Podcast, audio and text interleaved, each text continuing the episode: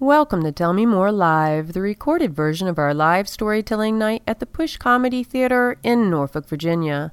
In this recording, Ashley Hall shares a story about the possibility of tomorrow. I usually find a way to work in being a lesbian into every story, just in case there's a single lesbian in the audience. But I, it, I can't work it into this one. It has nothing to do with my story tonight. Um, so, three months ago, uh, my Aunt Terry passed away. Uh, but she didn't just pass away, she made a choice, and then she jumped off of a bridge. Super heavy. You guys are like, this is a comedy theater. What is this girl doing? um, we were all really shocked. My Aunt Terry was 46 years old. Uh, she was happily married to my Uncle Rick, uh, two adult children, one of whom is going to be graduating from college this year. Um, nobody saw any signs. She didn't reach out to anyone. You never would have guessed that anything was wrong.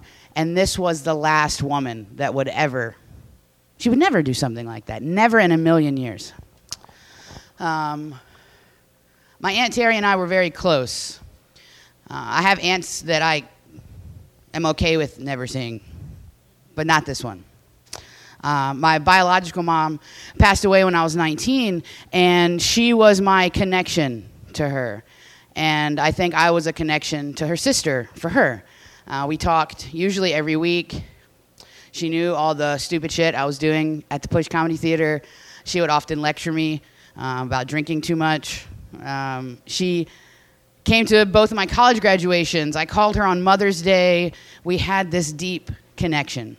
Um, so it was a it was a punch in the gut when I got the phone call. I got a call about eight o'clock that night that they had found her van, purse, and phone abandoned at the top of the bridge.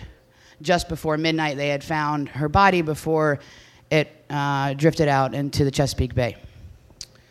So the next day, I make the two hour drive up to Saluda, Virginia. It's about an hour outside of Richmond to see my family. And none of it seems real. Like, I've got this information that I've been given, but it's not real. This isn't really happening to me. This doesn't happen to our family. Um, I get there, and it's a little more real. And um, I read the note that she left that gave us no answers. Uh, it basically just said that, that she couldn't handle life anymore and that she loved us all very much. Um, and she kind of named people that she loved, and the, the last thing she wrote was Ashley too. And reading her write my name just, I lost it a little bit. Like it's, this, it's, it's becoming a little more real for me. Uh, it was my first time dealing with the suicide. I've never had to deal with anything like this, much less someone that I'm so close to. Uh, but, but I feel like I need to be strong as sad as I am that I've lost my aunt, you know, I've got two cousins that just lost their mother. I've got my uncle that just lost his wife, who he's been with since they were teenagers. So I need to be strong for them. And I am, for the most part. Um, occasionally, I sneak away to myself and like chug a beer and cry.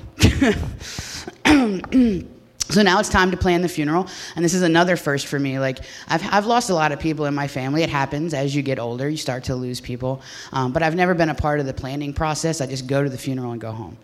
Um, we get through that. We get through all the uh, technicalities, choosing a casket, etc.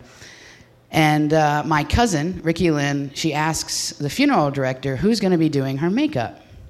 Uh, my aunt Terry was a cosmetologist for 25 plus years.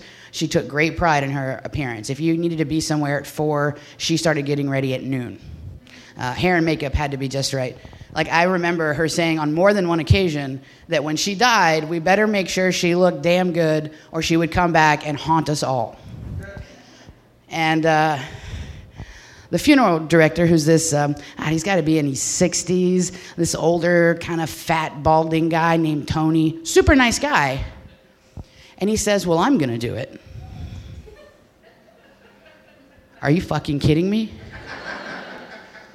there is no way in hell that we can let Tony do my Aunt Terry's makeup. She will come back and kill us all.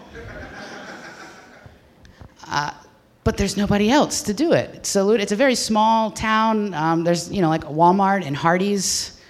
Um, I, I think they might have a Chick Fil A now. There's not a whole lot going on.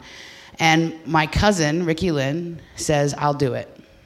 I'll do mom's makeup." And I, my heart drops, and I, I immediately said, "Ricky, do you want me to?" Do you want me to? Do you want me to be there for you? I'll. I'll you know, uh, yes, Ashley, please. Will you, will you please come with me? Of course, of course. So I'm still being strong and supportive, and I got this. But inside, I'm like screaming, How in the world are we going to do this? How am I going to be strong for her? You know, I've been to wakes and seen someone I loved all prettied up and in their casket, but I've never walked into a back room at a funeral home and seen them on a cold steel table, and I'm to lose my shit. And um, the next day, we, we have to do that. Um, we have to do that on Saturday morning. The wake is to be that evening. I have, you know, two hours of driving to try to compose myself, and I just know that there's no way I'm to I'm gonna break down. Well, Ricky, Lynn, and I, we walk into the back room, and this feeling of calm washes over me. And I look at Ricky, expecting her to break, and she looks okay too. Like we're okay. We're not losing it yet. And we walk over to the table, and and Terry is there, and she looks okay, um, and we're still okay. And we get started, and Ricky starts taking out all of the makeup that she's going to use on her mom, and she hands me this makeup brush, and says, "You can help put the base on." Oh wait, I can work in the fact that I'm a lesbian. Are you ready for it?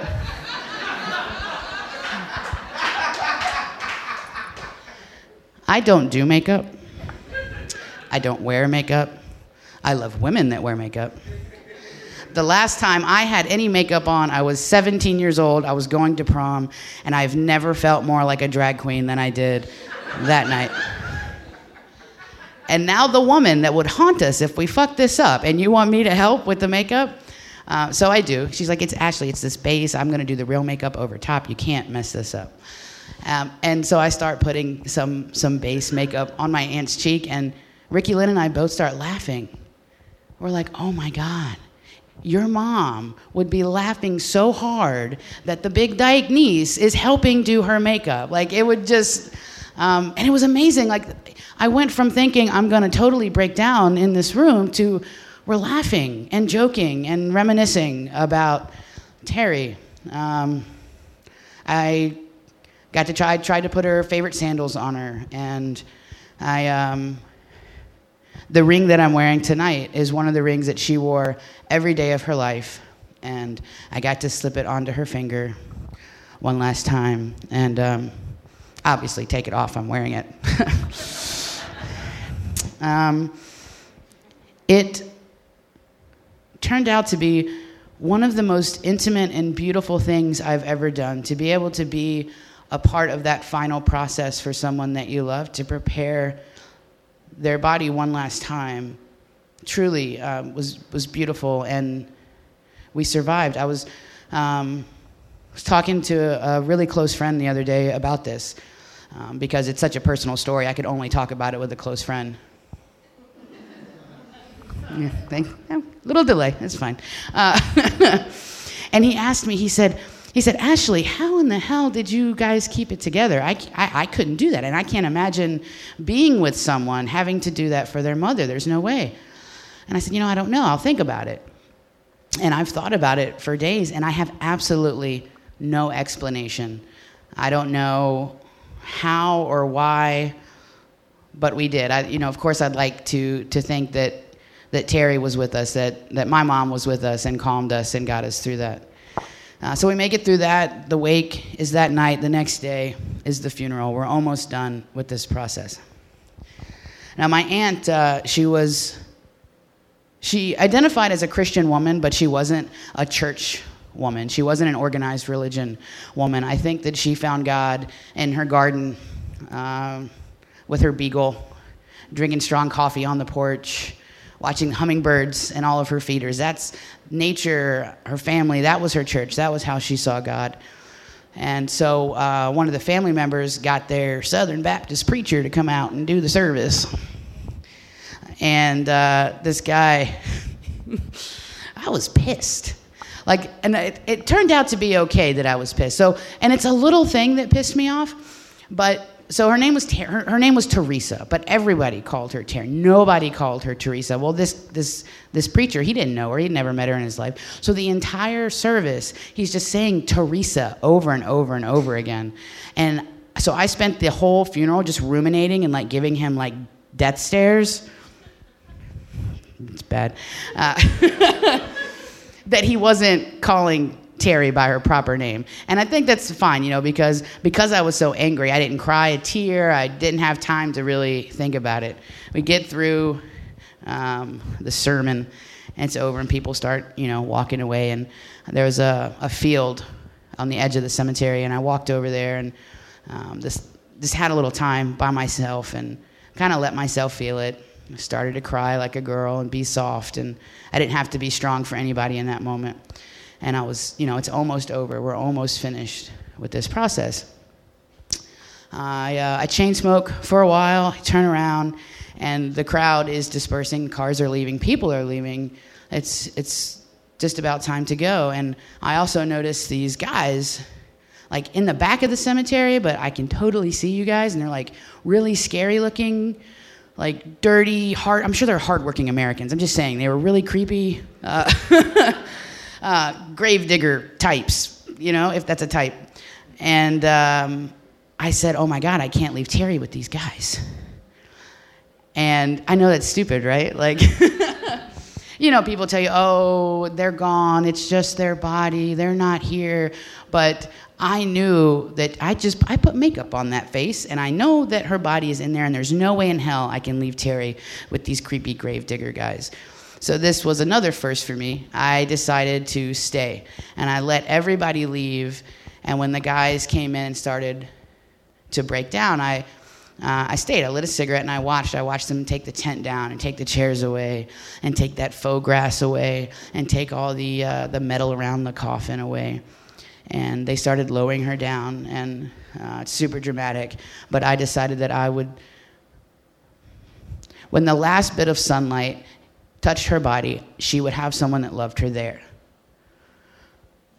And so they finally lowered all the way down, and the backhoe full of dirt is coming over, and I stop them because I don't know the history of this but I've seen it in movies a million times where like the family members like get a shovel of dirt and they put the first bit of dirt on and I was like, oh, this is my movie moment.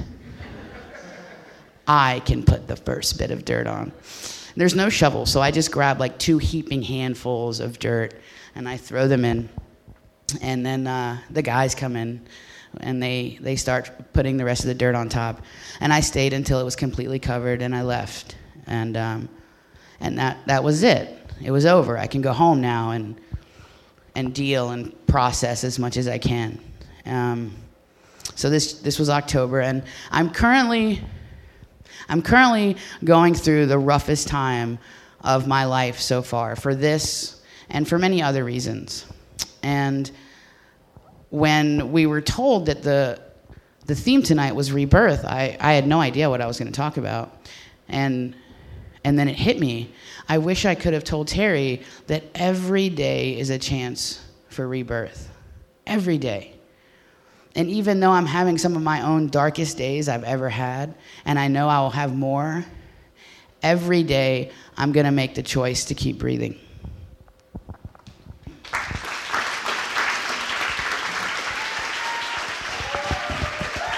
If you'd like to tell a story like this one, or just come out and see the show, Visit tellmemorelive.org. That's tellmemorelive.org, where you'll find a list of upcoming shows, submission information, contact forms, and more storyteller podcasts.